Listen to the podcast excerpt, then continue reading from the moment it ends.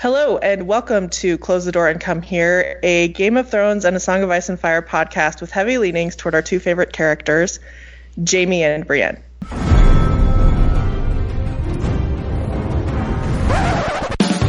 there was a bear there, all black and brown and covered in hair.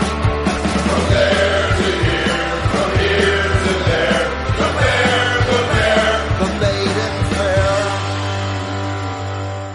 Do we still have to say a Game of Thrones podcast anymore, or can we just drop that now? Oh, we, we should. We should. We should. really should. Um, hi, I am Chicky. Um... I am joined tonight by Guile. Hi, I'm Guile. I tweet at Door Podcast. And Clotho. Hi, I'm Clotho, and you can find me at Clotho Spindle on Twitter. And we are, at least I'm thrilled, to be beginning our re-reread of Jaime and Brienne's book chapters tonight with um, the first Jaime chapter from A Storm of Swords, which is actually the first real chapter of A Storm of Swords that isn't the prologue. Yeah. Um, I guess we'll give our usual warnings for, you know, trigger warnings for rape, discussions of rape, um, and we're gonna spoil everything. What's left to spoil at this point? Like, what is a spoiler warning in this in this world now? If some, if one of us gets the like unreleased manuscript of the Winds of Winter, which is gonna, that would pretty much be it. Well, I guess we're spoiling everything because everything that exists ended with the show. So um, anyway, spoilers for does the, the show whole exist though? Does it? Best philosophical question. Okay, so I guess we can just dig right in. Um, I oh God, I cannot read Jaime's first chapter without just wanting to like read the entire thing out loud because he's just so basically poetic from like the very beginning. I mean, um, you get this thing of him.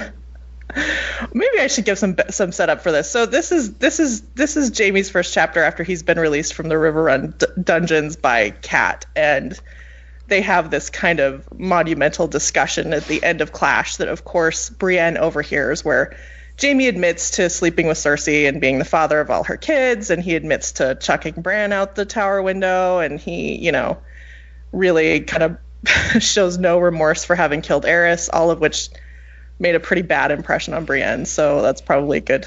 a good way to talk about the beginning of this chapter. But so we have Jaime just like, he's drunk, first of all. But also drunk on sunlight. But he's actually drunk on wine, too, which really makes for a great atmosphere, I feel.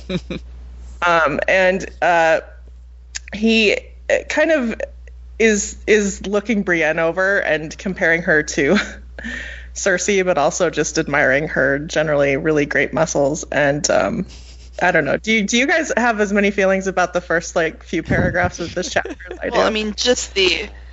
You know, the wind was fragrant through his hair. I'm drunk. I'm, you know, obviously we love the "I'm alive and drunk on sunlight" quote, but just, you know, the the river's running beneath him, the sun. It, like he's just so freaking happy to be out of the dungeon. You know, he's just sort of, you know, he might it might be like the wine talking a little bit, but it's also just he's, you know, he is genuinely happy in this moment. And, and you know, George has a lot of those moments where very descriptive, and there's poetry. I, f- I feel like there's so much in... J- I don't know. I mean, we're just biased, but I feel like there's so much more in Jaime's than even in other characters, because, you know, a lot of them are more bland, or, you know, like at Davos, you know, I don't think his chapters are full of little things like, you know... He's, I mean, Jaime's super not bland. Yeah. Well, I would say Jaime's first few chapters are, it's like as entertaining as Tyrion's chapters, yes. But without as much like bitterness and misogyny, because yeah. of oh, course Jaime has a lot more privilege than yeah, Tyrion. He's, and he's hilarious too. Like it's so, like I just laugh at ever. It's hilarious. It's, you know, just. And he has no, he's such funny. A, he has such a rich inner dialogue mm-hmm. too. You know, like mm-hmm. he's funny in what he says, but then, you know, he's he's not always funny in his... I mean, he's kind of... Actually, he is funny in his thoughts, too. I was thinking about some of his comments about Cleos, that he is kind of funny. Yes. Some of his thoughts yeah. are funnier than his dialogue. Yeah. Like, he's... Yeah, I mean, some somewhere along the line, and, you know, again, it goes, you know, way way in the future when we meet Jenna, and you know she's you, know, you smile like Jared, and we know that Jared's kind of was the family jokester, you know, and it's just such. Up until this, it's up until this point, we've kind of seen Jamie as this monster, and you know, getting in his head is just, you know, not at all what you expect from a monster. It's not like he's a funny monster. He's yeah, like oh, yeah. just like funny without the monster part. Well, his head just is not a dark place. Yeah. No, mm. not right now, anyway. He's like a mirror. Yeah, I mean, he's kind of a miracle in a way. Like he really should. He's pretty fucked up, but he should be yeah, more. You know. Yeah. That's for sure. Yeah. Yeah. So he's kind of just kind of starts the chapter out trying to assess Brienne. Of course, they're rowing down the river away from Riverrun. Um, it's Jamie, Jamie's cousin, Cleos Frey, who we will come to know and love. And of course, Jamie. And um, Jamie is, is really trying to figure Brienne out at the beginning of the chapter. Um, and so he, he kind of, he, he's, he tries to start things off politely with her, but it really quickly goes south um, because she he calls her Lady Brienne, but then she immediately calls him Kingslayer, because what you kind of will figure out as you go through the chapters, she she just hates him. Like, she cannot stand him. He's everything that is, like, wrong in her eyes. And um, their dynamic is just combative from the beginning. I love the the kind of first initial conversation that, that they have, where it just kind of keeps going from bad to worse. It's like he calls her Lady Brienne, she calls him Kingslayer, then he calls her Winch, and then she she's calling him Kingslayer again, and they get into this whole thing, and eventually it ends up with him basically like saying, yeah, prove to me that you're not a woman, like take off your clothes and everything. Um, And Cleos is like, please like, stop, please stop, please stop. Don't do this. He's just, you know, kind of, he, you know, he's so hilarious because you, you don't get that in the show. And I love his sort of, you know, he's trying to, try well, to he's the, like, he's the foil, you know, yeah. for, for them, you know, like, if, I mean, if he wasn't there, she probably, I mean, at this point, would Brienne have just like let it escalate that much? You know, because I mean, and one of them was going to end up in the end up in the river. You know, I don't know that Cleos gets enough credit for maybe yeah. keeping both of them alive yeah. in the beginning. Yeah. That that is probably true. Yeah, I, I don't think he he he kind of got a bad rap. Like I, even from Jamie, I'm like Jamie's a little harsh with him. I like Cleos. Well, and, you know, I actually tried to refresh my memory of of Cleos because I so I, I remember we see him in Tyrion's chapters too. But you know, Cleos. It's sort of weird that Jamie doesn't know him. Like, he should know him. He grew yeah, he yeah. you know, grew up at the Rock. He's I assume he's yeah. sort of, just given the age, you know, that he has kids, I kind of assume that he's somewhere around somewhere. Tyrion's age, probably. But, you know, he so Cleos was captured at the Whispering Wood. Then he was sent as an envoy to, to King's Landing. And, you know, on their trip, they were attacked, and, like, several of their party were killed. And, you know, he went there on the promise that he would basically come back to his imprisonment. So he comes back, and he's part of the party where Tyrion um, hit the men to help Jaime escape, which Cleos didn't know about. Mm. So, you know, and then now he's going back again. So he's, like, yeah. this is his third trip through what we what we yeah. start to see in the chapters is, like, really, like, this hellacious war zone. Yes, and, you know, yeah. he's like a pretty brave for you know, yeah, he's afraid and he's not, you know, he's not attractive, blah blah blah, but he's actually like a pretty brave dude in the scheme of things. Yeah, I mean, like you pointed out, if he made it that many times, he has reason to be that scared. You know what I mean? Like he's probably yeah. seen some shit. Yeah, he's I'm, yeah, I mean, I'm sure he's totally seen some shit. Yeah. I mean, the only shit Jamie's seen at this point is like his, his own in a bucket cell. Oh man, yeah. I thought it was. Oh, oh, and that was kind of. I think it's from the very beginning part where he was thinking about like uh, he mentions that. Um, and I know we know it's his sword that swears, but I think it was interesting that they mentioned her sword. Like he says, the wench's sword, what like Brienne's sword was pointed at pointed at his heart. So I don't know. Maybe I'm reading too much into that, but I thought that was pretty. Oh, cool. when he when made he, the yeah, oath, the oath yeah, it's like his yeah. her sword was pointed directly at his heart. I thought it was interesting that the. the particular oath that he made regarding the girls was that he would compel his brother to release them. So it's actually, like, not an oath that he ever could have, like, no. He can never keep that. Like, he never had an opportunity to keep that oath. So it's like, there is no oath. He, he or Brienne never made a specific oath to, like, get the girls back. It was to compel Tyrion. So technically, it's not... He is I think under he, no and, obligation. He and Brienne are honoring the spirit of the oath, I assume, is what. Right, not the letter of it. But, you know, just to... As a Jaime defender, you often come across very technical details that are held against him. And I just wanted to point this one out. Well, good job, because it's probably necessary. Yeah. You gotta be a lawyer if you're a Jaime fan, I feel like. You actually do.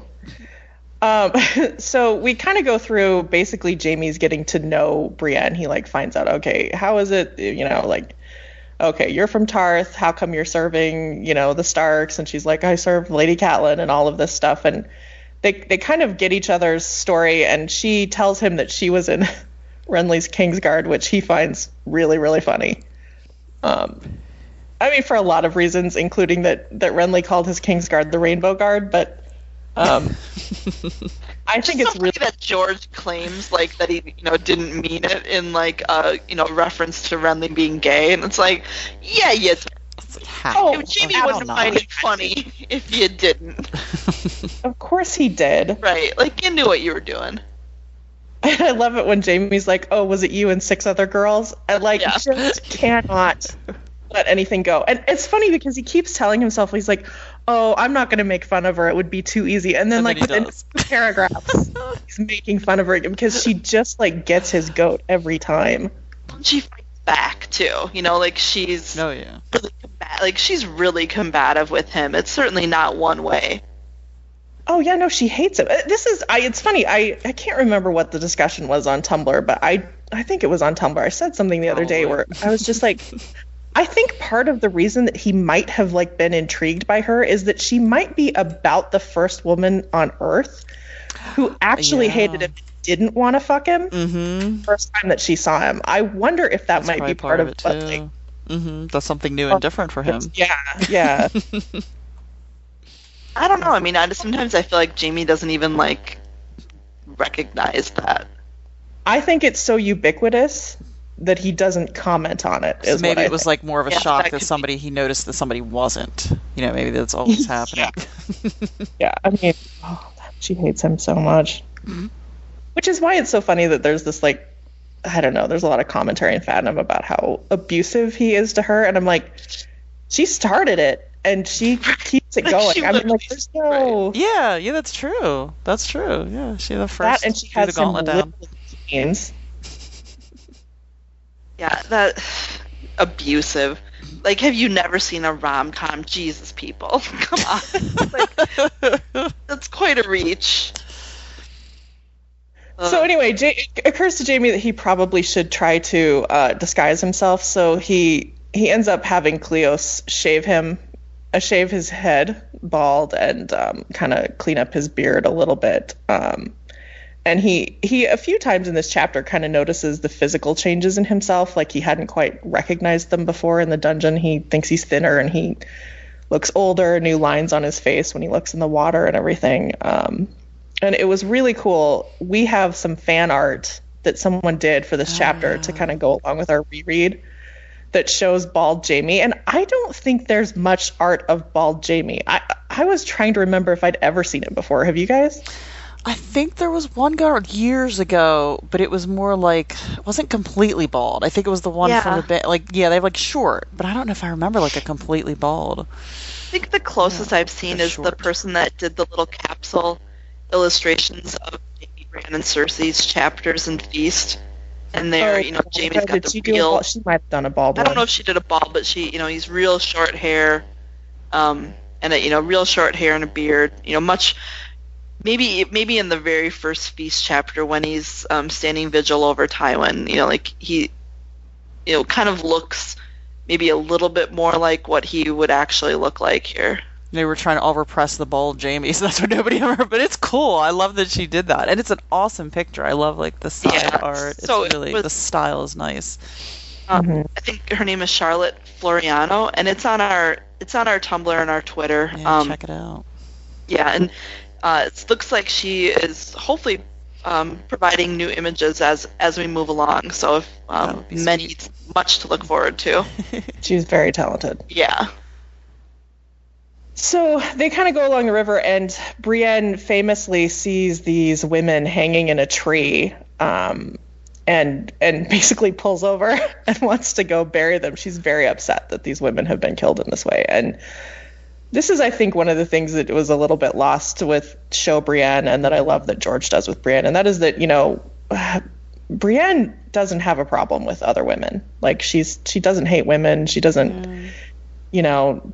It's, it's by an inn, and like these are clearly women who, you know, may have been tavern wenches, I suppose, in the vernacular of the, the books, mm-hmm. but she's very upset by the fact that they were hanged. Yeah. Um, and so she goes to to bury them, and there are these kind of cool lines where she and Jamie exchange this thing about her not wanting anyone to be a feast for crows, and um, mm-hmm.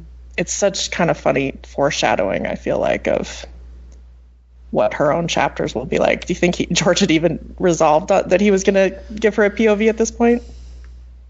Whew, maybe. I mean, oh. I don't know. It, you know, if he had had, you know, it seems like he, it almost seems like, you know, he, he obviously had Stoneheart by this time. You know, well, obviously we're in, in Storm. Of course he yeah. did. So, I mean, he had Stoneheart Save by the time that he created Brienne. And I think It's, you know, I think to connect a major character to Stoneheart, it, he probably realized it had to be either Jamie or, you know, either okay. Jamie or Brienne in, in Feast, right? Like, there wasn't really yeah. anyone else that it would be. And, yeah, I mean... Yeah, uh, and that would be interesting to think that if he did know he was going to do that, why didn't he, he he give her any chapters, you know? You know, even like a couple in this, you know? In this, yeah. Yeah. He wasn't quite so liberal about adding P O Vs together. Maybe, yeah. Yeah, maybe. Because yeah, this is our was... first Sam in Storm, right? Or oh, Sam yeah. in Clash. Yeah. Yeah, it's Sam and Jamie, I think, are the new ones in this book. Okay, and so I think it's I think it's the success with Jamie that kind of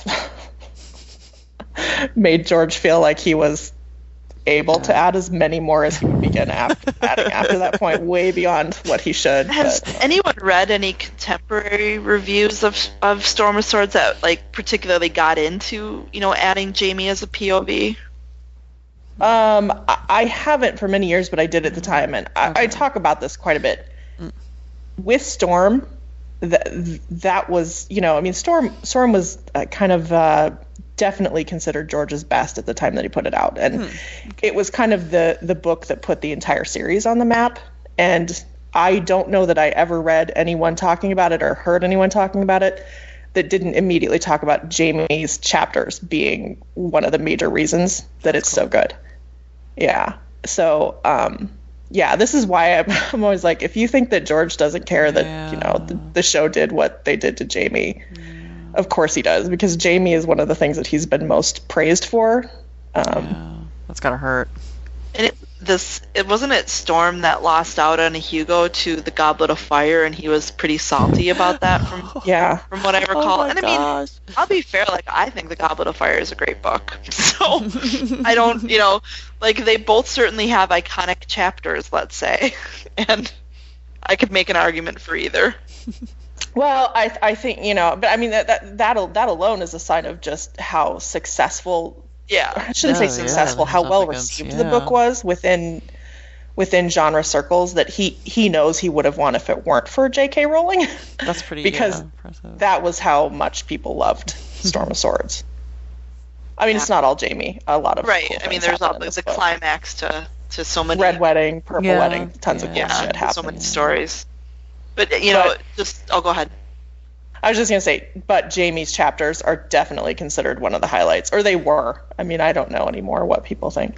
It's so funny that there's such a prologue, which is, you know, Chet's prologue at the at the Fist of the First Men to, you know, Jamie. I mean, you go from, you know, the Chet peeing himself because the horn sounded three times to, you know, Jamie on the gentle boat on the Riverlands. I'm alive and drunk. And it's such a, again, like such a contrast between, you know, between that, which is always interesting, like the way that he, you know, the way that he decides to order chap, you know, order chapters, and even the end of the book, you know, the end of the book with Stoneheart, like, oh god, it ends yeah. like, I mean, it starts off terrifying and it ends fucking terrifying. Yeah. You know, then there's Jamie in the middle, who, I mean, he goes through this, you know, horrible ordeal, but, you know, his last P O V is all about, you know, whatever he chose, and, you know, granted, obviously, he has a big part of Tyrion's final chapter, but, I mean, you know, just from his P O V is sort of this, like, horrible, you know, the horrible thing in the middle, and then kind of him crawling back from it. So it's just, it's so, it almost doesn't fit the rest of the book in a way. Like, I guess maybe because the rest, a lot of the rest of the book is stories ending, and his is, you know, yeah, the beginning, wrapping up. Well, I mean, I really think George brought Jamie in because he knew, you know, obviously he was about to lose Cat, who was yeah. one of the biggest P O V characters. We talk about a lot about George's, you know, five, Danny, John, and Tyrion, and uh, Arya and Bran. But, you know, like, well, Danny, John, and Tyrion have a lot of chapters. But, you know, Arya and Bran, well, Arya's pr- pretty high up there, but you know, they, they don't necessarily have the most. I mean, Catelyn and Ned had a ton. You know, I mean, like th- yeah. there were there were a lot of P O Vs who actually were were bigger parts of the books than the main five that everyone talks about. And I think George knew he was losing Cat, and he knew he was going to need to bring someone else in, and he definitely needed to get a new P O V in King's Landing since he knew he was going to send Tyrion away. And so he comes up with this idea of bringing Jamie in, which I think he must. He must have started Clash at least knowing he was going to do a Jamie P O V. I kind of think he might have known before he even finished Game of Thrones. Yeah. And, um, you know, so Jamie is brought in to be a major character. I mean, to be a major P O V. It's pretty, you know, it's a pretty big introduction. You can tell. And then I think he fell, yeah, he fell in love with, you know, Jamie and Bran. And I mean, we've talked about this before with, you know, Feast basically being a book about, you know, about them, you know, about Jamie, Cersei, and Bran. I mean, obviously, there's other parts of it as well, but I mean, a giant chunk. Are there? I, I know it doesn't seem like it, but apparent apparently there's like a bunch of Dorne chapters and. Just um, don't remember. I know, and you know some Ironborn stuff. So. Okay, well, speaking of Feast, one of the cool things, too, that George does here with where the spot where the, the women have been hanged is that it's on um, Brackenland. Um, and this is right around, you know, where both Jamie and Brienne are going to meet up again in Dance. I should say Dance instead of Feast. Um, so he really brings their story kind of full circle from here. Like, they kind of get to know one another in the Riverlands, and then they're going to meet back up here again. Um, so they they find these women, and they discover that it was actually Stark people who who hanged these women. And this is kind of the beginning of Jamie sort of upending Brienne's, um, you know, kind of worldview as far as chivalry goes, but also, you know, her concepts of there are good guys and bad guys. Um, because it, he, you know, he's like, ah, ha, ha, it was your side that did this terrible thing that you think is so horrific, you know, not mine. Um, And then we have the scene of her climbing the tree to cut them down. I mean, like, I don't feel like she's as athletic in Feast as she is in Storm of Swords. Do, what, do you guys think she's as athletic? Or? I mean, she's sort of... I think this is sort of part of that whole... Remember when Tyrion would, like, somersault and shit? Yes, like, it reminds oh, yeah. me of that. It's not really based in reality. Right. Yeah, yeah. I was thinking that when I was reading it. I was like, this is just... Because even visualizing, try to visualize her climbing that... You know, that she's racing across the top of the cliff. I mean, it seems really out there. Like, it really does. She climbs this tree to, like, cut these ladies down, and then she, like, spots a sail coming up the river and realizes it's Tully colors, and she jumps out of the tree. Like, it, like I'm like, how far does she jump? Uh, kind of like she's Captain America or something. Yeah. You know? So they get back in their boat, and they, they start running down river, and there's this chase scene um, with the Tully the Tully uh, guys chasing them. Um, and they keep getting closer and closer. And one thing I love about this, um, and I don't know if you guys noticed it too, I love the way that Jamie like verbally talks through like what they're looking at. He's like, okay, this is a, the boat that's chasing us is about this big. This yeah, is about how yeah. many. Um, they've probably got a couple extra guys to row. They're going to be tired, but they'll keep coming. He's like, they might have this many guys on there to fight, maybe twenty or twenty-five. Like, he's just talking through the whole thing. And uh, Brienne doesn't say anything. She just kind of lets him talk. And he's clearly worrying. You know, he keeps kind of trying to take over things. And she's finally just like, yeah, I said I'd protect you. I'm going to protect you. Like, quit. I I just love that there's this constant dynamic of them, like, fighting for control of their little group. And he's definitely got the smarts. I mean, that kind of stuff is that that's like calculating strategy. That's like stuff that shows that he's a good commander. You know what I mean? Yeah. Those are things that you need and in an intense moment, on the spot, like you can kind of hone in on things and details. And you, you kind of see like it's not like he ever tries to put Cleos in the spot of being the leader, you know, like yeah. he is literally like okay. he's a helper, you know, it's between the two, you know, it's the two of them are in charge basically. Yeah. And Cleos is just there. He's just there for Cleos. Well, I yeah, and it's funny because Jamie does seem to sense that she has some competency, but he just like he isn't sure. So he's like he's like I got to make sure she knows what's going on. You know, like, he doesn't even say that necessarily, but that's clearly what he's doing. Um, so anyway. And she can't. I mean, she's so busy and tense on rowing. I mean, I think he's being helpful. I don't think he's trying to like you know, he's just doing what he needs to do in the moment. He just wants to survive. I mean, yeah. that's kind of the thing. I mean, like. They they have somewhat similar goals, Jamie and Brienne, but they also have somewhat disparate goals. And that Jamie's only goal right now is to survive, and her goal is to get him back to King's Landing. Yeah. And he talks about it in this chapter. He's like, "Why don't you just fucking take me to my father, who's like right over there, you know?" Yeah. And rather than doing that, she's insisting on taking him to King's Landing because that's what Kat told her she had to do to yeah. make sure she got, you know, at least Sansa and hopefully Arya back. Right. Which and is, yeah, I mean, even if Tywin was still holding Harrenhal, like. Here, you know, she's getting killed, and you know there's no daughters coming back. That's what's going to happen. Mm-hmm.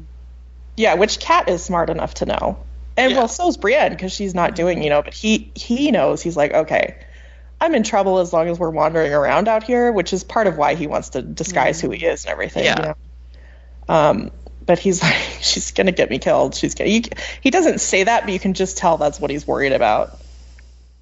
So anyway, uh, they finally start talking to the guys in the Tully boat who catch up to him, and I love that this is...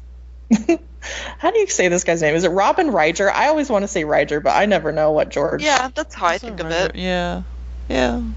I love how snarky Jamie is here. I mean, like, he's so funny. Um, anyway, they they shoot some arrows at him. I love... This is the first time that you really see how much Jamie hates... Um, Archers. Yeah, he mentions it a few times. Ah. He really hates them.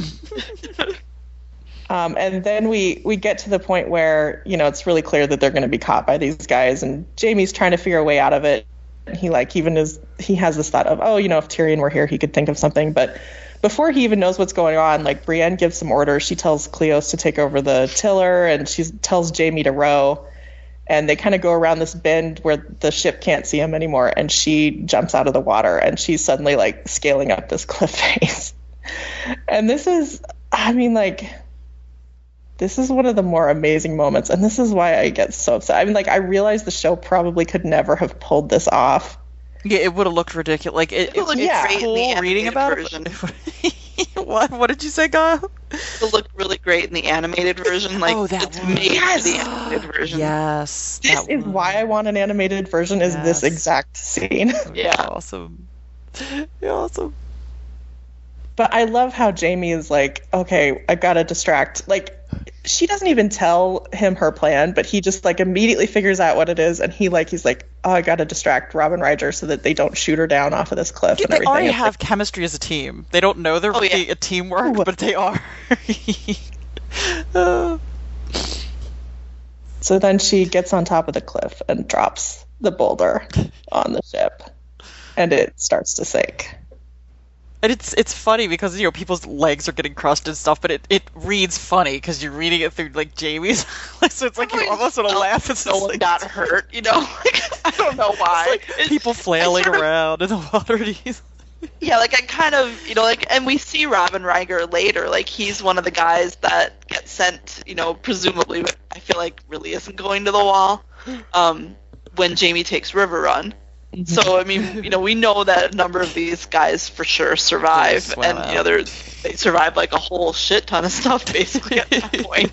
They're, you know, like, this dude was at River Run and didn't die at the Red Wedding and didn't, you know, like, he, Robin Ryger, like, made it through a lot of stuff. And so I wonder far. What they told people, like, you know, they would be telling people, some lady threw a boulder.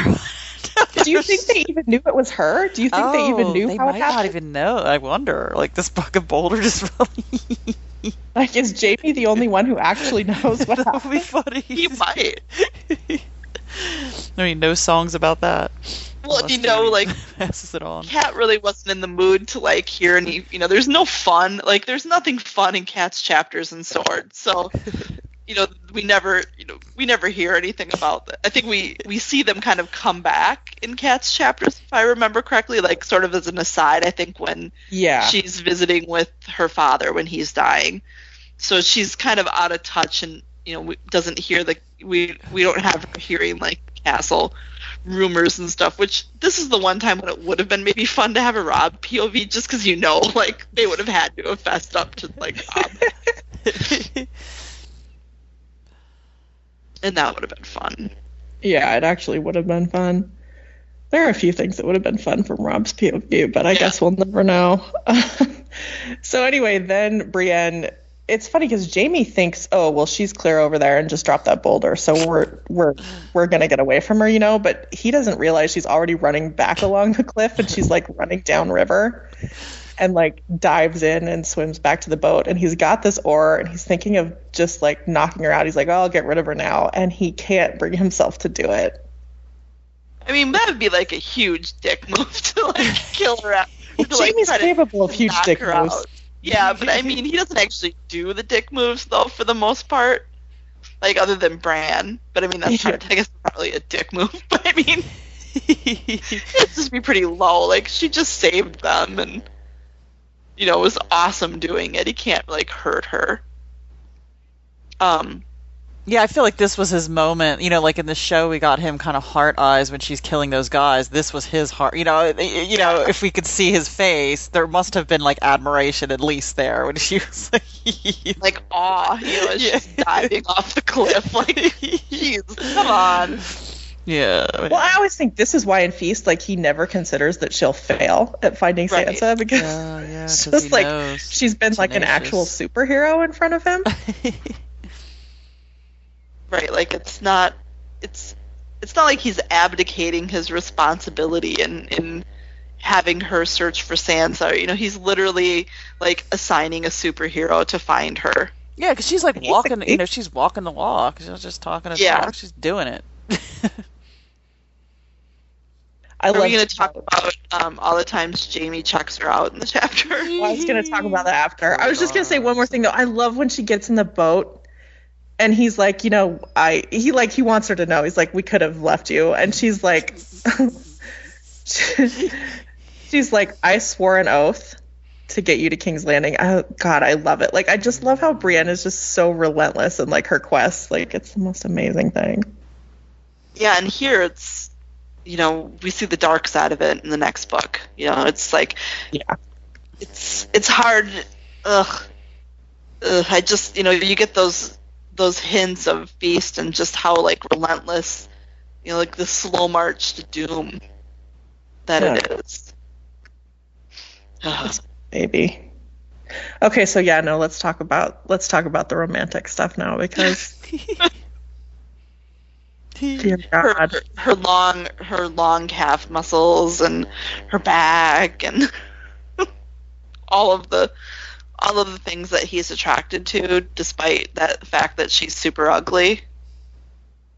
I love how he just like is watching her row and watching yeah, her yeah. while she rows, and that then like how like, in the middle of the chase he's like noticing how beautiful her eyes are. was amazing. Mm. Yeah, she's hardcore, man. Yeah, you think about all that rowing. Oh, God. That's amazing. I think most of us would be, like, enamored with her after. Oh. I mean, if, I mean, maybe a Cleos P O V would have been the fun one. Like, actually, oh, it would be kind of funny to see this yeah. through Cleos. Like, that actually, if someone wants to write a fan, uh, you know, oh, tra- tragic a- short fan, oh, like, Cleos. You know, the first, you know, the first three chapters of A Storm of Swords through the eyes of Cleos Frey. Oh. Which is I mean, just I him silently it. being, shut up, shut up, shut up, shut up. Because, yeah, he, you know, we don't really see his... We don't really, you know, we only see him react to Brienne as like a highborn lady. You know, that's yeah, he's yeah. very, you know, very courteous, very, you know, defer, obviously like defers to her. You know, Cleo seems like he was one of those, you know, born to serve kind of guys. Yeah, doesn't want to rock the boat. Yeah. But yeah, they definitely have that cackling, like crackling, not cackling, cackling chemistry. Be like, I don't know. It is. I just feel like it's some of the best, like, back and forth dialogue that George ever writes is some of their stuff. Oh yeah. Well, I think it doesn't, you know, it doesn't take Jamie very long to sort of consider. I mean, he considers her an equal, like, almost immediately. And you know, how many people does Jamie Lannister consider, yeah. like, you know, or treat? How many people does he That's treat as an equal? I mean, think forward into Feast when he's at, you know, at Riverrun. He's you know, dealing with, you know, the fr- all these Freys and all these other people. And, I mean, he really, there's, I mean, from non-family members, you kind of see, yeah, he treats Cat like that. He, frankly, treats Tytos Blackwood like that. Mm-hmm.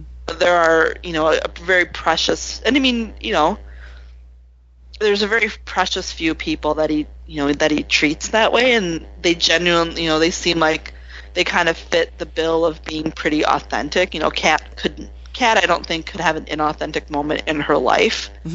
She's just, Mm-mm. yeah, it's not in her. And you know, Tytos Blackwood is very, you know, he's not. He's there's nothing deceptive about the man. He's very matter of fact, and you know, pretty, pretty open. And Brienne, you know, at this point in her life anyway, yeah, she couldn't she can't hide any you know she can't hide her disdain for him. She can't pretend anything, and it no. seems like, you know, that's something that he he values in in other people, not just in, you know, not just in Brienne, but his interactions with everyone. Like, to get his respect, you kind of you kind of have to not bullshit him. Yeah, well, and, and you see it here with Cleos. I, you know, I, that's what I always say. It's just like Cleos is there to show you what it's like when Jamie really doesn't like somebody. When he really thinks that they're, you know, despicable people. Yeah, I mean, I don't think the stuff he thinks about Cleos is. Well, I think he's just like doesn't think, you know, he's anything special. Oh no, I think he thinks he's despicable. I think he thinks he's a suck up and all the things that Jamie just hates. Yeah, that's true. And Jamie does hate. Yeah, no, that's a good point. Poor Cleos. I know. I do feel bad for Cleos because I don't think he's a bad guy at all. Mm. Um, Anything else about this sparkling first chapter of Jamie's?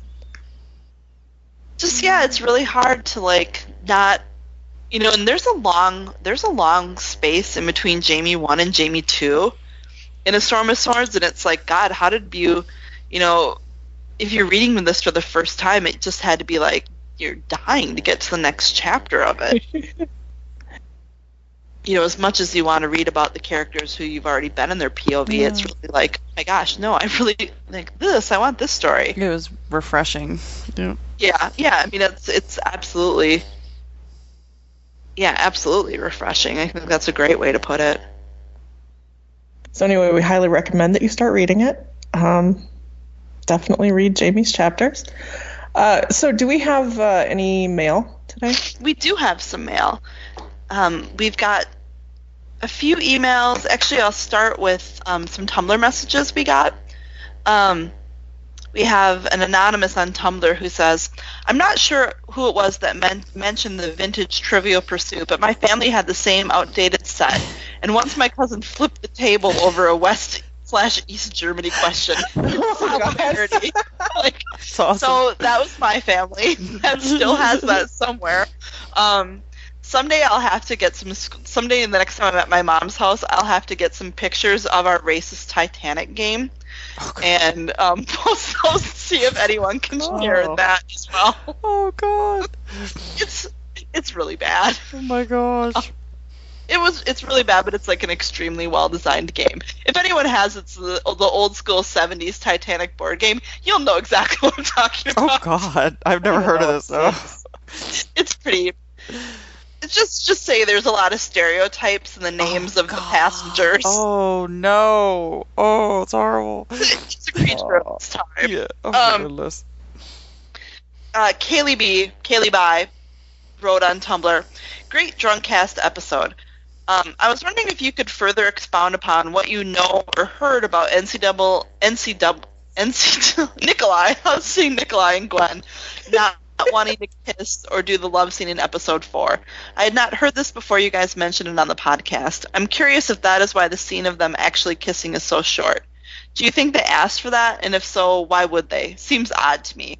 I think it was just an offhand comment in an article. It was awful. Like it was we just like drunk, and when we when yeah, we yeah. I mean, it was just an article where he, he was like, it was just awkward, and you know, he was probably just people say that. A lot of actors say that. Oh yeah, we were friends. Well, the kiss was so awkward because yeah. they wouldn't yeah. actually kiss. They I did think, that corner right, mouth business.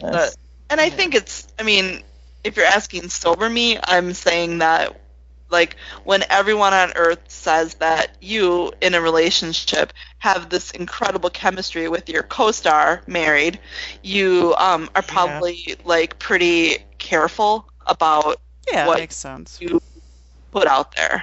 Yeah. You probably aren't saying I was so excited to do that sex yeah, scene. Most, I mean, I'm thinking with of, my coworker of eight years. I mean, think of yeah, all the interviews that I have you've heard, chemistry with, and you know, blah blah. Yeah, yeah, nothing he said was out of the normal. Like, I'm thinking about all the interviews I've heard of actors in that situation, and like, the, I think the only one there was like a Keanu and uh, Winona Ryder one that I randomly saw recently from like a year oh, ago, yeah. and they and they were like, we loved each other, we had crushes on each other, we still have crushes on each other. I mean, who says that? You know, I was laughing.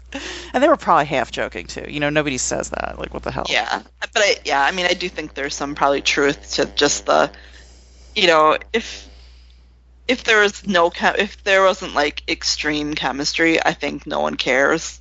But you know, you, you got to be careful. But um, who wants no chemistry? Because that's like Lena and Nikolai. That was like, ugh. Right, right. Yeah, with the kissing. Literally, yeah. They can like do whatever. Yeah, it doesn't, you know, yeah, you, you know, no one's ever going to think anything of it. Yeah, and that doesn't even mean people hate each other. It's just they don't have chemistry no. that way. You know what I mean? Right, they obviously right. seem like, like they like each other and they're friends, but they just like didn't Amelia have and Kit. Like, yeah, they, yeah, you know, yeah, exactly. Yeah, they're just yeah. not, they yeah. don't have to like tone it down because, they're, you know, they don't have to, yeah, be careful about things. Um... We have an anon, another Anon who says, do you ever feel that everyone, including D and D, overestimated how much George knew about his own endgame? The others aren't in the final battle. Nine-year-old Bran becomes the king of Westeros, even if it's true, if it's even true. I can't even imagine how he begins to write towards that ending. Anyway, I love you guys, and I'm excited to fall in love with J B all over again. Hmm. I mean, I don't think they overestimated. I just think, like, they had nothing, you know, they had very little to go by, and when given very little to go by, they tend to not do well. Yeah, that's for sure. I mean, yeah, I think he told them what he knew. I just think he didn't, you know, maybe this is what the person's saying. He didn't know enough, maybe. That is definitely possible. Yeah. Um, we have a couple. We have a couple of emails. We have, um... Adriana, who writes, hi ladies and apparently now regular gents. I discovered your podcast sometime last year and really enjoy it. The genuine mirth that comes across is different from any of the others I listen to. Well, not so much the mirth the last couple of months during season eight, I guess. Oh. Um, yeah. Anyway, I've been listening to the latest episode and heard one of you, I forgot which now, say she's the only one who's been asking what John will be like when he comes back. If you haven't heard Lu- Lucifer means Lightbringer talk about this, he does at some length. I've heard others refer to it, but I think he's the one who's gotten into it into it the most of the people I listen to. Um, thanks for the podcast. Yeah, I don't think that we think like we're the only ones wondering. I think we were just thinking more like um, the show never brought it up. Yeah. Yeah. They didn't. They really did not address the undead. Like, they would make jokes about it. Yeah. But not to the extent of, like, if actually, if we, you know, if you knew someone came back from the dead, like, you don't, you wouldn't get over that, right? They're, like, they're not good at that. That's the thing they were totally bad at, which is crazy, because you think as writers, the psychological aspect, and there was that big article about it, you know, the different styles of writing, and they, I mean, that's, they were not good at this. They were not giving us the the psychological effects of losing a hand, the psychological effects of someone coming back from yeah. the dead. I mean, all these things are ripe for amazing dialogue and interesting, you know, arcs. And, ugh, yeah, they just weren't good at it. They were so plot-driven, those two. Yeah. They didn't yeah. And then the plot was... I mean, it's one thing to be plot-driven if your plot has... Like, if your plot is, like, tightly connected, you know, like... Because there's writing that the plot is like it, and it's super tightly connected, and you can yeah. appreciate that. But I mean, they just dropped so many plot points too. Like, so then you didn't have the character development, and you didn't have a plot. So They're just you really fucking up left and right. Yeah, you really had nothing. And I mean, the reaction, you know, certainly goes along with that. Um, we have an email from our last email is an email from Wendy, who wrote in, and. Um, hello, everyone. I'm from Costa Rica, and I started listening to your podcast recently because I have a complicated relationship with Game of Thrones and A Song of Ice and Fire, and I always go on and off with the story. However, I absolutely love Jaime and Brienne, both their dynamic and them as individual characters, so I returned for a disappointing Season eight. I'm so sorry. Yet I yet I think for doing the reread I thank you for doing the reread and keeping it going. I can't wait to listen to your thoughts because I don't know anyone who loves J B as much as, as I do, and you guys are a source of knowledge and fun in these trying times. And there's so much meaty stuff in the books that I love. And um, you know, she she went back and read Kat's final chapter in A Clash of Kings, and um, you know, just like. Some of the com- some of she has like a bunch of bullet pointed comments, which I won't read all of them, but like, you know, one of them she quotes, "I seldom fling children from towers to improve their health. Yes, I meant for him to die." And you know, Wendy comments, "The nerve of this fucko," which I love, um, and just has an interesting thought about, um, you know, how Jaime's kind of go to with women is, you know, when he's vulnerable to a woman, you know, he kind of makes them uncomfortable by saying, you know, basically, do you, you know, you want to fuck me? Like, that's totally his go-to. Which, you know, with the, we've totally seen that with both Kat and Brienne.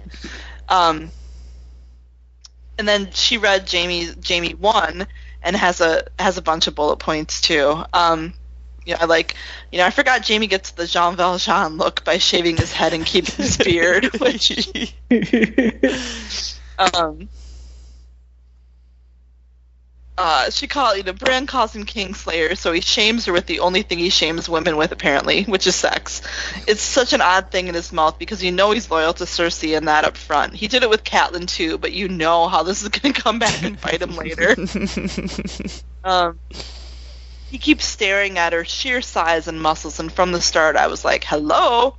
He describes no one else in those terms, which is actually yes, a very good point. Yes. Like, he does not, like... Yes. And I think it's funny when people, like, replace Brienne with, like, Adam Marbrand, like, the way he talks about, like, physically.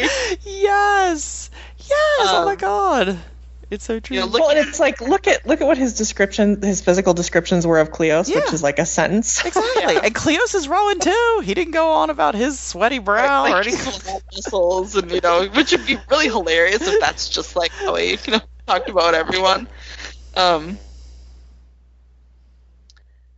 Uh, you know, she says, I don't know how much of Jaime's stuff with Cersei is willful ignorance and how much is the fact that he's been at this for so long.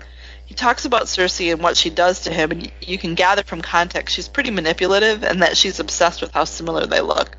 Like, he's an extension of herself, you know. What what do you guys feel about this? And, well, at this point, yeah. he still has that illusion about her. You know, he hasn't been, he hasn't found about the cheating. He hasn't, you know, there's things that haven't happened yet. At this point, he's still, you know, under that... kind of that spell of like his fantasy of what it is, and but it big. is funny how even here he knows he's like, oh, she's not going to be happy that I don't yeah, look as much yeah, like true. her. Yeah.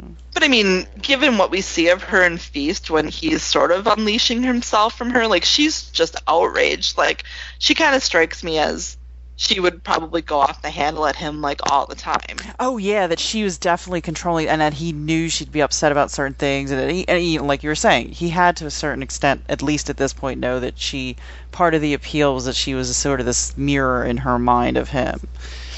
Yeah. Well, that's it. He knows on some level yeah. that that's part of it. I mean, like, he's thinking it here. I mean, like, imagine being in the position that he's in, and of all the thoughts to have, to think, oh, shit, she is not going to like it that I don't look as much like her anymore. I mean, it's like, not like, oh, she's going to be so happy I'm going to get back to her after so all this sad. time or anything yeah, like that. It's sad. kind of sad. It kind of is sad.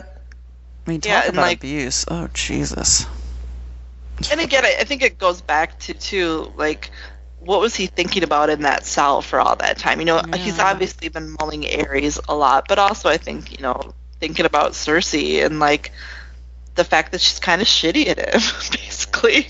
Yeah, kind of reassessing things. Oh, my gosh. Yeah. And that's a psychological... God, I mean, I don't even know if George fully gets into it. That's pretty P T S D-inducing. Like, if he was sort of in a solitary confinement... Yeah. God...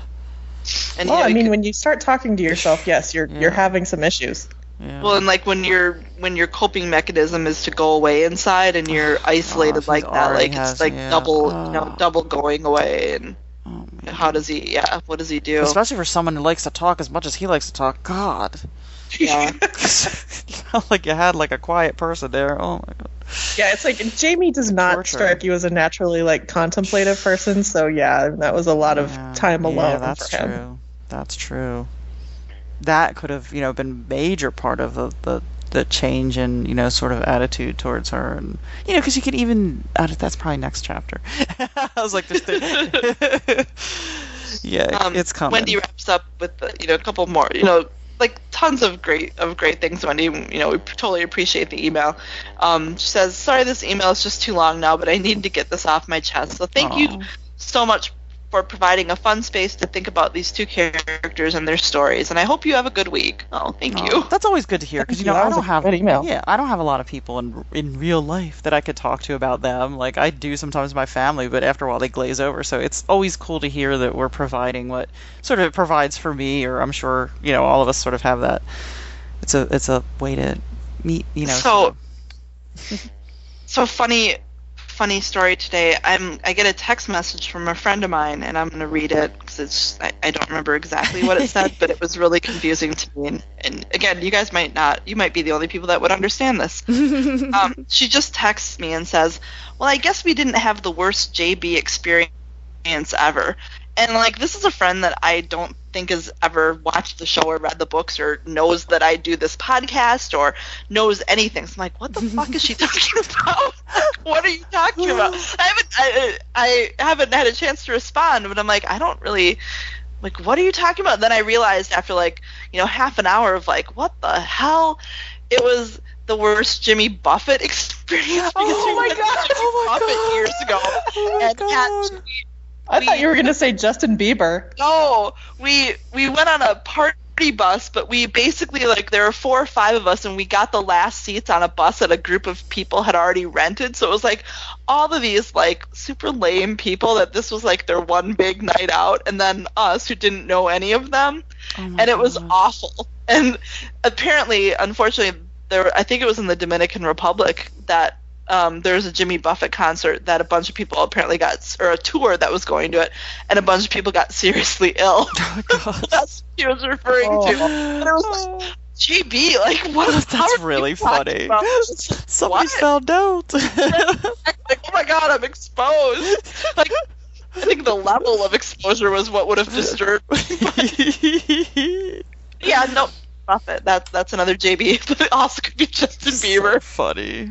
Yeah. Took me a while. Like, what the hell could J B stand for us? I can't. I can't tell you how many other J Bs I would have guessed before I would have hit Jimmy Buffett. Twenty. Well, I was, you know, putting it in connection with her. I'm like, maybe, oh, Jimmy Buffett. But uh, yeah, it took a while. So yeah, that.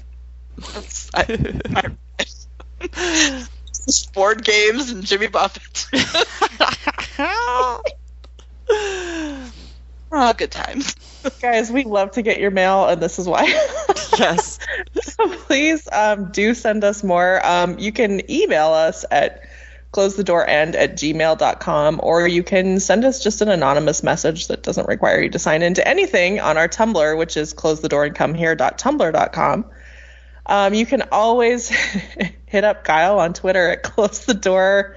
Is it just Close the Door? No, it's just Door Podcast. Oh, Door, door podcast. podcast. Oh, I forgot. See, oh. I always fuck this shit up. Um, and then, of course, we're always appreciative of our um, patrons on Patreon, and you can find us on Patreon at, I think it's patreon.com forward slash Close the Door. Yeah, um, and, of course, you can always find us, like, review us and everything on Stitcher and iTunes and Google Play and everywhere that you listen to your podcast. Is there anything else I'm forgetting? Um, I always just forget. That I, you know... Check out our Twitter and our Tumblr to see um, Char- the Jamie Jamie's first chapter art. It's definitely worth um, checking out, and we will continue to post post that art as we as we receive it as we move along with the chapters. But yeah, you definitely want to see want to see this first one. It's pretty awesome. Please do check it out. It's really really cool. I loved it. Oh, we should probably mention the thriving Jamie Brienne subreddit. Um, Just, I mean, I. Well, I, I just say that because, you know, there's the the Jamie Brienne subreddit, and until season eight, it was, you know, it was a small community. There'd be like a couple posts, and it's kind of exploded. So there's a lot of um, there's a lot of good discussion there as well. There is, and I completely forgot to do a, a thread for this podcast, but we're going to be putting up threads for our podcast, so you can ask us like uh, questions before the episode as we go through these chapters. So you can find those threads on, it would be reddit.com forward slash r forward slash Jamie Brienne. Um, and, you know, it's pretty easy to get a Reddit account, and no one is picky about anything there. Yeah, it's a nice place. Then you could go to cool things like power washing porn. That too. If you're not on Reddit oh already. Back, which is another really oh my god. Okay. Guys, I'm so happy to be doing book stuff it's again. Nice. I can't even. It's really nice. Okay, thanks for podcasting, guys. I'm closing the door. Get out.